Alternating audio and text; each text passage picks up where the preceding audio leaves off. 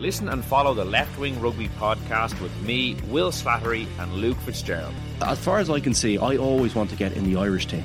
And that should be every young player's dream and ambition in this country. And if you're playing in a place where you're not going to get the opportunities in the big games, that they're the ones that get you picked. They are the ones, the Champions Cup games are the ones that get you picked.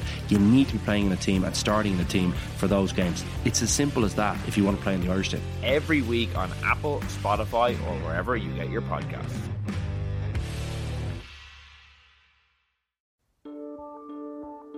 Seachtain an Indo as Gaelige.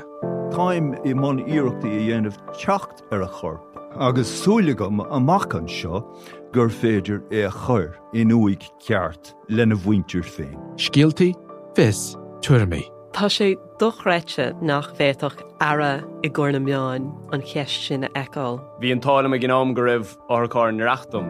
Íach sé táinn gribhann áthcárstan i listúthe agus go mina frecht gá a cligsar ducha sin éair. Ná ní bhín ann dardarach se sin, bhín marmh. Seachtain. Find us on all the usual podcast platforms.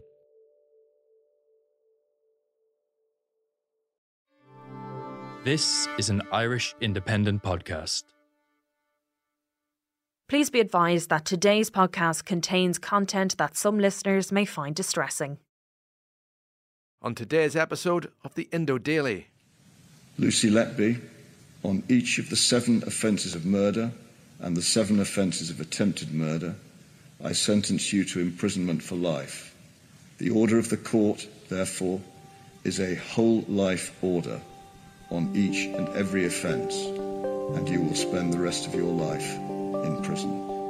Those were the words of Judge Mr. Justice Goss as he sentenced Lucy Letby to spend every remaining day of her life in prison. The nurse Lucy Letby has been found guilty of murdering seven babies and attempting to murder six others for making the 33 year old the UK's worst child killer in modern times. Letby's conviction came after a lengthy trial in which it was revealed she kept notes on her victims and stalked their parents online. When police arrested Lucy Letby and searched her home, they found hospital records stored in shopping bags under her bed. Some included the names of babies she killed. Tucked inside was a post it note filled with words and phrases, including, I am evil, I did this. She has never admitted it, never apologised, and never said why. There was a deep malevolence bordering on sadism in your actions. You have no remorse. There are no mitigating factors. Joining me to discuss this harrowing case and its implications, the Belfast Telegraph's crime correspondent, Allison Morris. Allison, once again, you're very welcome to the Bell Tell. This is a, a podcast, and we've been discussing it just before we started recording, that it is beyond surreal. It is truly unbelievable and it is incredibly shocking. But I suppose we must start by asking Lucy Letby, remind us what she was convicted of. So, Lucy Letby was a 33 year old neonatal nurse and she had been working in the Countess of Chester Hospital in their neonatal unit between 2000, it was June 2015 and June 2016. And during that time, she was accused of murdering seven babies and trying to murder six more. Originally, she was investigated for trying to murder 10 other babies. The true extent of her activities is still not known, and the inquiry into that is also going to look at her work placement, which was in a hospital in Liverpool, to see if there's any link between her um, behaviour in the Chester Hospital and there. But the I mean this case as you said it's it's it's harrowing beyond words. It's you know the only thing people have spoke to me about this week the amount of mothers who have you know said have you read the story and read the detail? It is really horrific. And the trial has been going on for such a long time like it's like 10 months long. And some of the court reporters who have sat through that trial when it came to her being sentenced um, as she was this week were sitting sobbing along with the, the families of the victims because they just became so invested in this awful case she was a nurse, as he said, in a neonatal unit, dealing with babies. Her patients are literally helpless. Um, I suppose the question is, and it's a question we all have because we're all very vulnerable if we find ourselves in hospital, not even if we're just patients, but as relatives because we don't have the information, we don't have the knowledge, we don't, you know, we we barely understand what we're being told, and medical professionals therefore have an awful lot of power. We and we must trust them. You know, we trust the people who carry out operations, who who help women to give birth. So. I think that's one of the shocking parts of it. It's this it's this breach of trust. But I suppose we must ask, and it's very, very technical, but how did she possibly get away with it? Not once, not twice, but again and again and again. Well, these were these were very sick babies. There were babies who were in the neonatal unit, which usually means they're babies who are born very early. So they're born premature and they're born with with complications. And anyone that's ever had a sick baby knows how traumatic that is. And as you say, unless you're a medical professional yourself, well, then your child is in the hands of the doctors and nurses who are looking after them, most of whom, you know, are literally earth angels who are walking around saving lives. In this case, um, Lucy Letby had, I suppose, for so long, and this is what the inquiry will have to look at, is how she slipped under the radar because we'll get to it in a minute about how the whistle was blown and not listened to. But she was described bizarrely as one of the investigators who was looking at this case said she was very beige was her description of her? I don't think there's really uh, anything that stands out in describing Lucy Letby. I would say she is beige as a person. She was just very ordinary, very normal, lived quite a dull life. She, you know, um, was someone who sort of, I suppose, all her life had sort of lived slightly under the radar. Um, in terms of that. But what we they were told was that this all started in June 2016 was when they believed that the first um, babies lost their life. And the court was told that she had been on a, a trip to Ibiza with some friends. She texts one of her colleagues to say, you know, well, what's going on? You know, I'll be back to work soon. And she says, she said, she texts the colleague back to say she would be back with a bang. Was the quote that was read out in court. And within 72 hours, two triplet siblings. So a mother uh, who'd give birth to three very small babies, lost two of her children um, within the space of a few hours. She told the the trial that the message was just referencing what she said was going to be a very busy week, but the prosecution was saying she was out of control and was playing God with these little babies' lives, and it was an insight into her frame of mind. Um, the way she was killing them was not always the same. So, if she'd obviously used the same method, maybe it would have been notice much sooner. And these babies are very sick babies and they do sometimes die. She was accused of injecting air into some of the baby's bloodstreams, which would kill them. She was accused of overdosing some of them with insulin, which was something that couldn't she couldn't explain away in any way. When she was putting the dock to give evidence, she admitted that someone had to be harming the babies, but denied that it was her. Removing breathing apparatus or sabotaging their car in other ways. One of the the, the babies, they said she had forced a feeding tube down its throat so violently that its wee airways all filled with blood. Um, but it wouldn't be till two years later that she would finally be arrested. This is despite the fact that a year two previously, years and two years of being on shift. No, she was moved. This is where I think that the hospital really has questions to answer. She was moved off that unit a year previously after concerns were raised by several consultants about what was going on um, and she was moved into an administration role. And at that point, what they call collapses, the baby collapses. They don't say they die, so they go into collapse care. Um, they stopped. A doctor who helped catch Lucy Letby and bring her to justice has told ITV News that hospital bosses took two years to alert the police despite consultants repeatedly raising concerns. The, the fact is that she was moved into an admin role, and then bizarrely, despite the fact this is a woman in her 30s, her parents said they were going to complain to the General Medical Council about it and insisted she be given an apology because by the, the consultants who had raised concerns about her. Lucy Letby took out a grievance, with doctors forced to write this apology to her. Dear Lucy, we would like to apologise for any inappropriate comments that may have been made during this difficult period. We are very sorry for the stress and upset that you have experienced in the last year Please be reassured that patient safety has been our absolute priority during this difficult time. Um, I mean, there's there's so many facets and, asp- and aspects to this. Not just, I suppose, the main one that people have been concentrating on this week is this woman refuses to accept any guilt. She still maintains her innocence, and in fact refused to appear in court. And there's now calls from doctors for NHS managers to be held to account because it does seem that they were flagged up. Um, and reading through some of the notes, and the notes are far too extensive for a podcast, but one doctor in particular, he knew there was something wrong and he he he he did his best to to to to to flag this to his managers and he was told to shut up. Yeah, there was there was two pediatricians who who sort of blew the whistle. Let's say one was a a guy called Doctor Stephen Brearey, and the other one was a, a Dr. Ravi Jayaram. And Dr. Ravi Jayaram seems to be the hero of this piece in terms of the fact that he literally put his own career on the line and went against what was being told him by those NHS managers who told him that he would um, that he shouldn't make a fuss and they were told that they would bring the, the reputation of the hospital into disrepute if they were to make too much of a fuss. The very first thing that Tony Chambers, the chief executive, said to us well, I can see how that might be a very convenient explanation for things.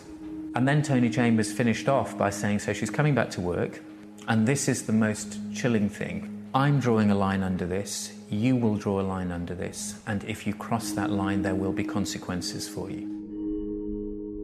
But a letter was eventually sent to the police saying there were concerns about what was going on in the neonatal unit, and it took a year from then before Lucy Letby would be arrested.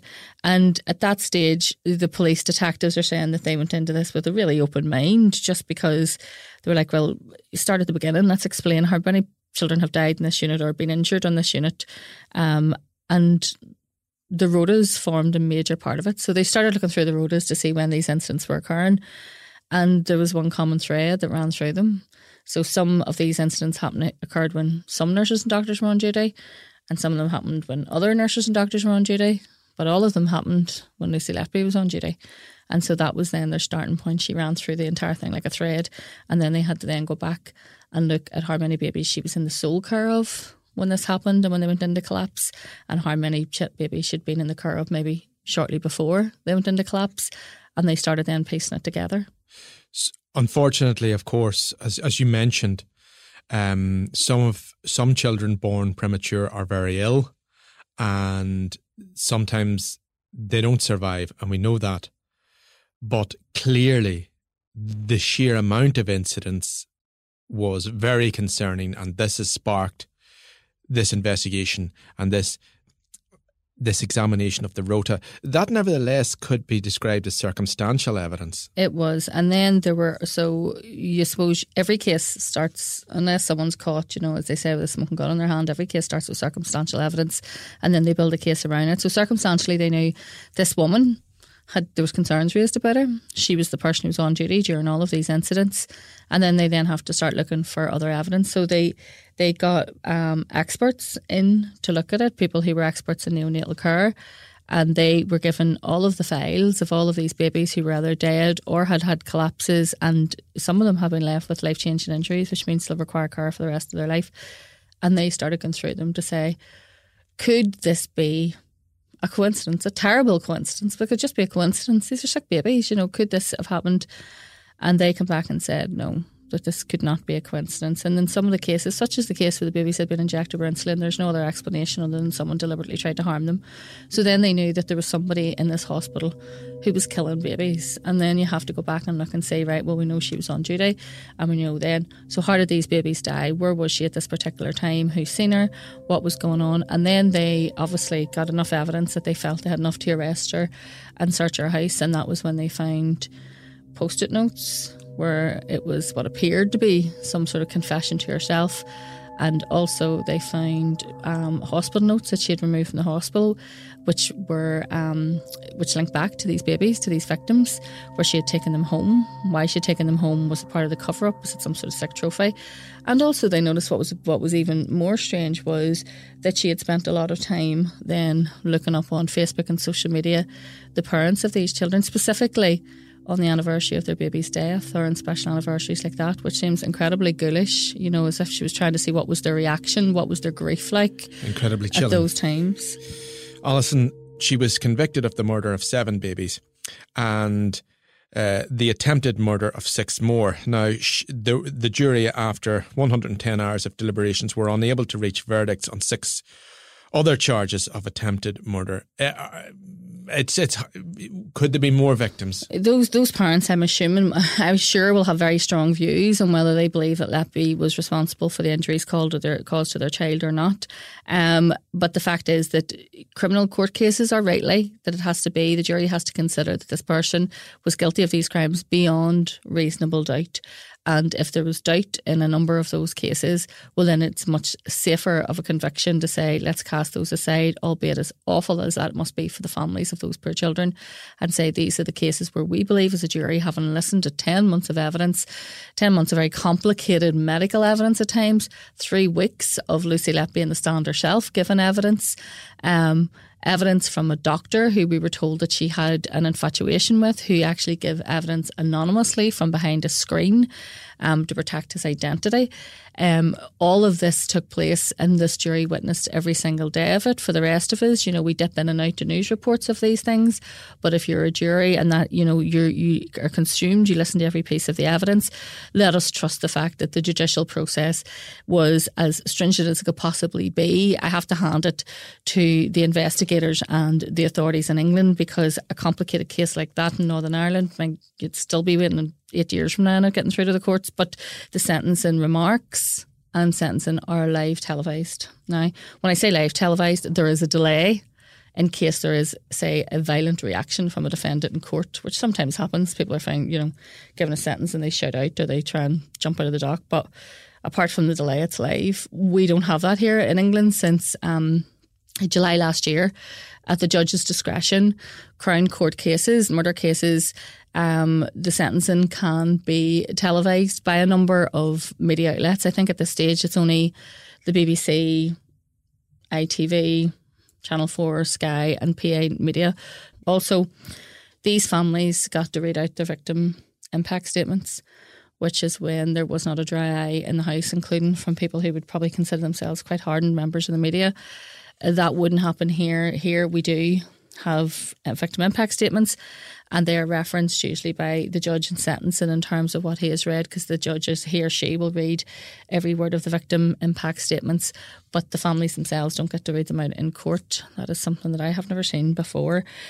The other big issue from this, I'm saying big issue, really it's a small issue in some ways when we look at the gravity of the crime, but it's it has really really hurt people and it has really hurt the families and it has really exercised politicians and the media that she did not go to the dock to be sentenced.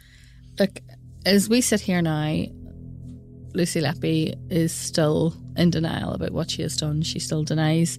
She gave three weeks of evidence. It was noted by those in court that when she had to speak about herself and her life and her cats, she cried, but when she was given evidence about what happened to the baby, she didn't. In fact, the, the, one of the, the prosecution barrister actually pointed this out and said, "Why do you never? You only cry when you're talking about yourself."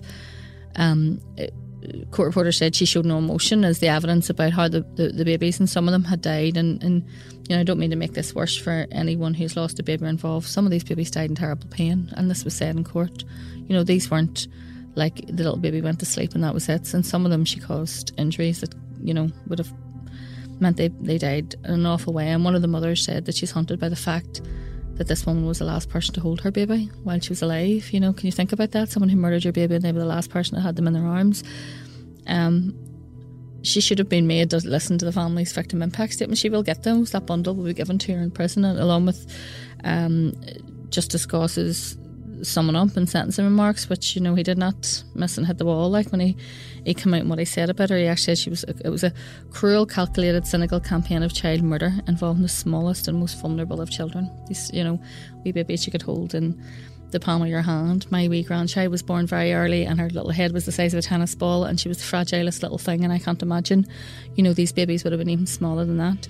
Um, she refused to come out. Rishi Sunak is saying they're going to look at legislation that would compel people that they have to come and, and be present when they be sentenced. It, it sort of already exists. You can use reasonable force to make someone attend a court. It's never used. I, don't, I think some journalists asked yesterday and there was no figures as to when it had ever been used. I'm not in favour of dragging people, you know, kicking and screaming in handcuffs if, you know, the parents of those children and the, the absolute hell that they have been through in terms of this trial and listening to the sentence and everything that went through it, would that experience have been made any better by having her dragged, you know, kicking and screaming with people holding her hands and feet and thrown into a dock. I'm not sure it would. I think it would have been even more distressing for them. I do think she should have had to listen to it, and I realise how it's angered a lot of people, but it'll not make it doesn't make any difference to what's going to happen. She spent the rest of her life in prison anyway, whether she listened to it or not. You know, so she can spend it. You know, she can be in denial. You can say I didn't do that, but she's now being convicted by a jury of her peers. She's been sentenced, and whether she appeared or not, it's not going to make any difference to that. Is there any danger of an appeal? Her barrister, I noticed in his his summing up comments, um, offered no mitigation. That is always a big red flag for me that an appeal is coming down the road because if you offer mitigation and say, well, look, the reason she did it was X, Y, and Z, or in her defence, and this is where you get the defences. So you'll hear people say things like, you know, she was suffering from mental illness, she had post traumatic stress, you know, addiction issues, terrible childhood, all of the things that people offer in mitigation. No mitigation was offered in this case because that would indicate that she believes that she can still get an appeal. But you do not have an automatic right to appeal. You have to have reasonable grounds and you also have to then make an application for an appeal. And that has to be done within 28 days. So we will know very, very soon. That goes through the, the Court of Appeals Criminal Division. Um, they have to think that they have to decide that there is sufficient merit for the case to be brought back before the courts. And that would need to mean that something went significantly wrong with that trial, either in terms of what way the evidence was presented, in terms of maybe witnesses or disclosure being, it would have to be like serious disclosure was withheld from the jury. Or it would have to be that the judge made a complete mistake in the summing up. And there's no indication that any of that has happened in this case.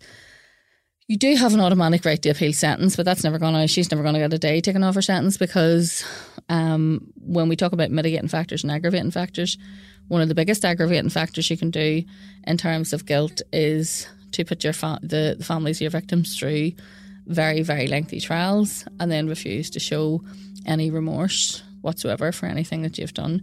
She hasn't showed remorse. She showed remorse for the predicament she's found herself in. She's cried for herself.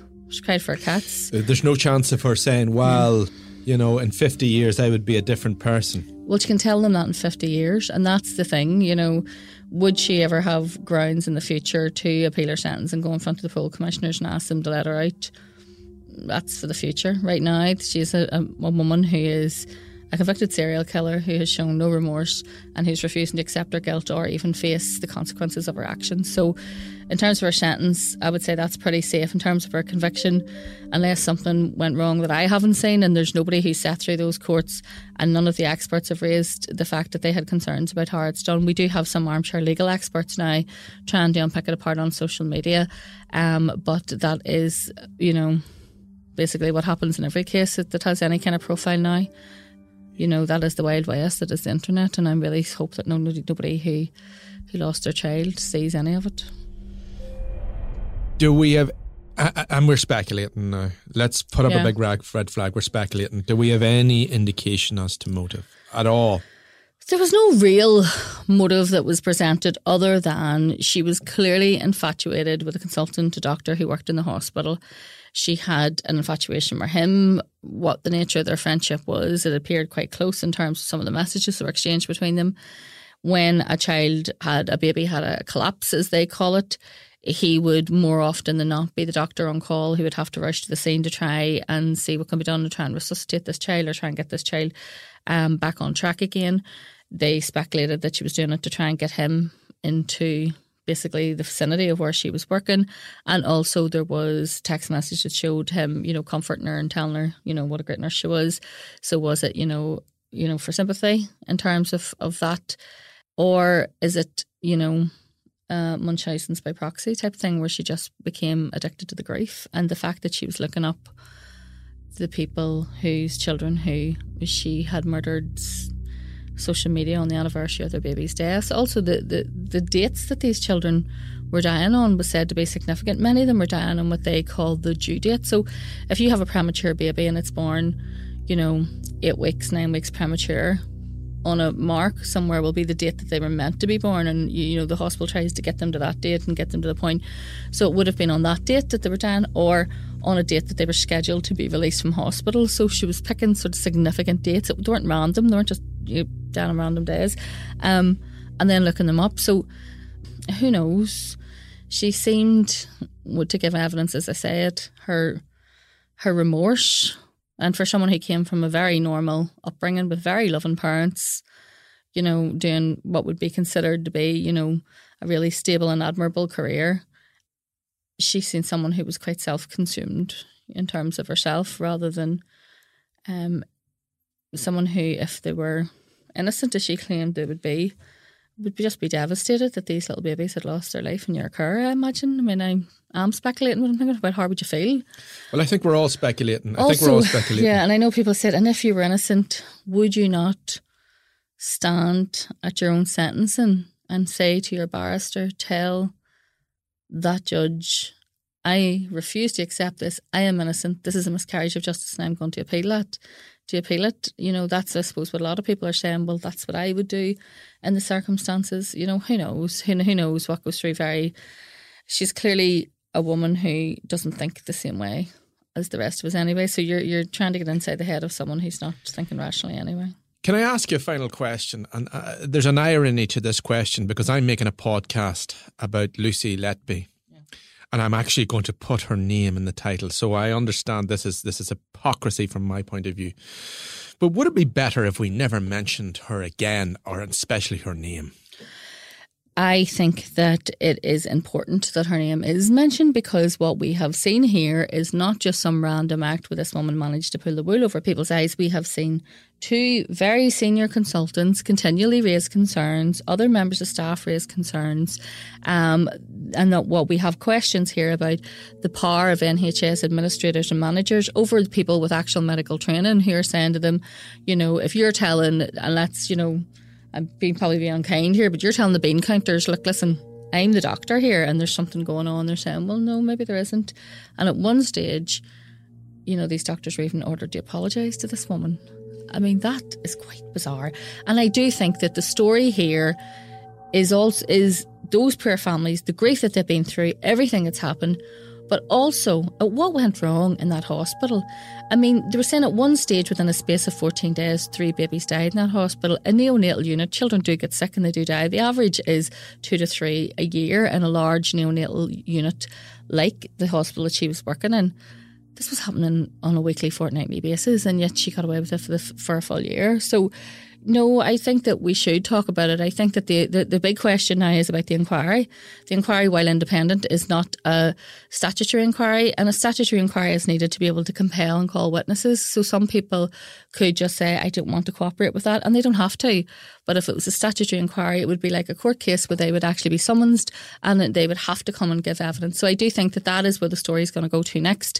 Um, this should be, and the government should order this to be done on a statutory footing. Who's going to be held responsible in terms of who could have, could this have been stopped earlier? That's the question. If it was able to be stopped earlier, who is responsible for that? And all of those questions need to be answered. So I do think that just as when Wayne Couzens was convicted, the story then moved on to once he was behind bars to the Metropolitan Police, to the culture within the Metropolitan Police, what was going on within the Metropolitan Police. Is there a misogynist culture? Was a blind eye turned to his behaviour and others? The questions here is exactly the same. What went wrong in that hospital? And is this culture, does it exist in other hospitals? Is there a, you know, a protection of reputation? above those who feel the need to whistleblow. And I do think that, you know, there should be praise given to those two doctors who put their own career and ambition aside in order to make sure that this did get to the point where it became a police investigation. Allison Morris, crime correspondent with the Belfast Telegraph, thank you very much. This episode of The Bell Tale was produced by myself, Ciarán Dunbar. The sound design was by Graham Davidson. The clips you heard were from ITV, the BBC, Channel 4, and Sky.